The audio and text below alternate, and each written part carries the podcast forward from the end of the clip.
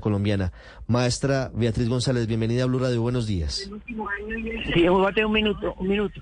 Eh, eh, ¿Quieres apagar el radio, a bajarlo? ¿Aló? Maestra Beatriz González, gracias por estar con nosotros. Sí, señor. Lamentamos mucho Sí. la muerte del maestro Botero, con quien usted tuvo una relación cercana. Lo decíamos a los oyentes ahora, fue curadora de su exposición en, en el 89 y en el 90.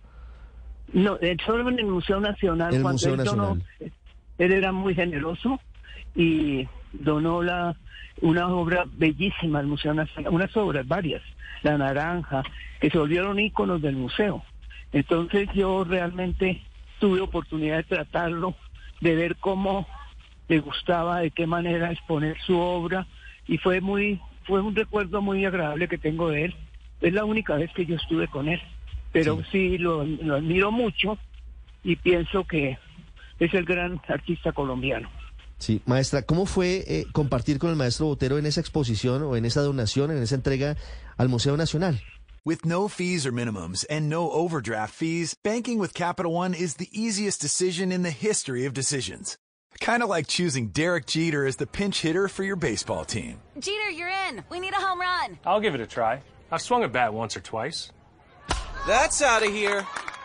Yep, even easier than that. With no fees or minimums and no overdraft fees, is it even a decision? That's banking reimagined. What's in your wallet? Terms apply. See CapitalOne.com slash bank for details. Capital One and a member FDIC. Fue realmente el, el- el- el gusto que él tenía por ciertas obras de él. Había otras, por ejemplo, las obras primeras, primeras, él no, no, no le gustaban mucho. Y era una discusión que uno podía tener con él muy agradable, porque él pensaba eh, que esa obra le merecía.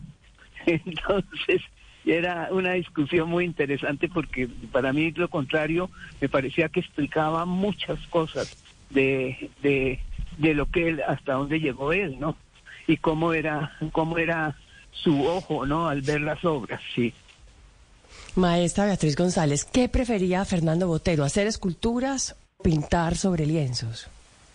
Pintar yo, para mí es el, el, el gran dibujante eh, el, el dibujante eh, pues eh, con eh, con so- sobre papel realmente ahí era donde ejercía toda su sabiduría.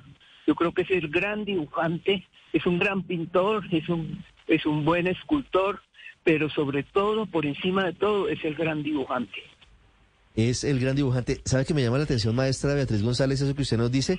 Esa primera etapa del maestro Botero no es, no es demasiado expuesta porque a él no le gustaba mucho exponerla. Él, al final, es el hombre universal a través de sus figuras volumétricas, coloquialmente se les dice las gordas, pero esa primera etapa es distinta. Antes de una serie de influencias que adquiere en Europa, el maestro tenía otro tipo de arte. Sí, pero no era tan distinto. A mí me parece que él descubre desde que de, pues, la, la anécdota es la la guitarra, cuando se dio cuenta que la guitarra, eh, eh, el, hueco que tiene la mitad de la guitarra era el que definía que se agrandara. Porque si ponía el hueco chiquito, la, la guitarra se agrandaba. Ese es el gran descubrimiento que hace él después de que fue a México. Entonces él entiende que cu- cuál es su estilo y ya pues de ahí en adelante todo el mundo lo acogió y lo pusieron pues en las gordas de Botero y él hizo un, un realmente él creó un estilo y es colombiano y eso me gusta mucho Sí. Como los genios, usualmente, en algún momento de, de su vida, el maestro Botero fue un incomprendido, maestra, ¿no es verdad? en un principio sí claro que sí en un principio sí y, y por eso la gran de- la gran defensora de él fue Marta Traba Marta Traba nos enseñó a sus alumnas a, querer a Botero a entenderlo eh, porque realmente era muy difícil en el en el 59 eh, entender entender su obra y yo creo que ella colaboró mucho en, en que el público colombiano ah, lo aceptara sí Puesto. Y me recuerda usted una época maravillosa del arte colombiano, Marta Traba, una cantidad de, de íconos, incluso no nacidos en Colombia, pero que marcaron una época entre, entre nosotros, entre todos. El legado siempre existe y siempre existirá. Maestra Beatriz González, muchas gracias por estos minutos No, en Blue Radio para ayudarnos gusto. a recordar al maestro Fernando Botero de sus, No, de sus y momentos. sentimos mucho, eh, estamos muy tristes porque realmente yo él podía producir todavía mucho más. Sí, tenía 91 años, estaba muy bien.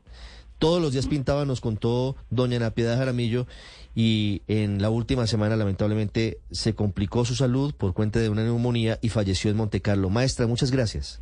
Muy, que esté muy bien. Muchas gracias. 839 Felipe, el domingo el periódico El Espectador viene con especial sobre el maestro Fernando Botero, por supuesto, todos los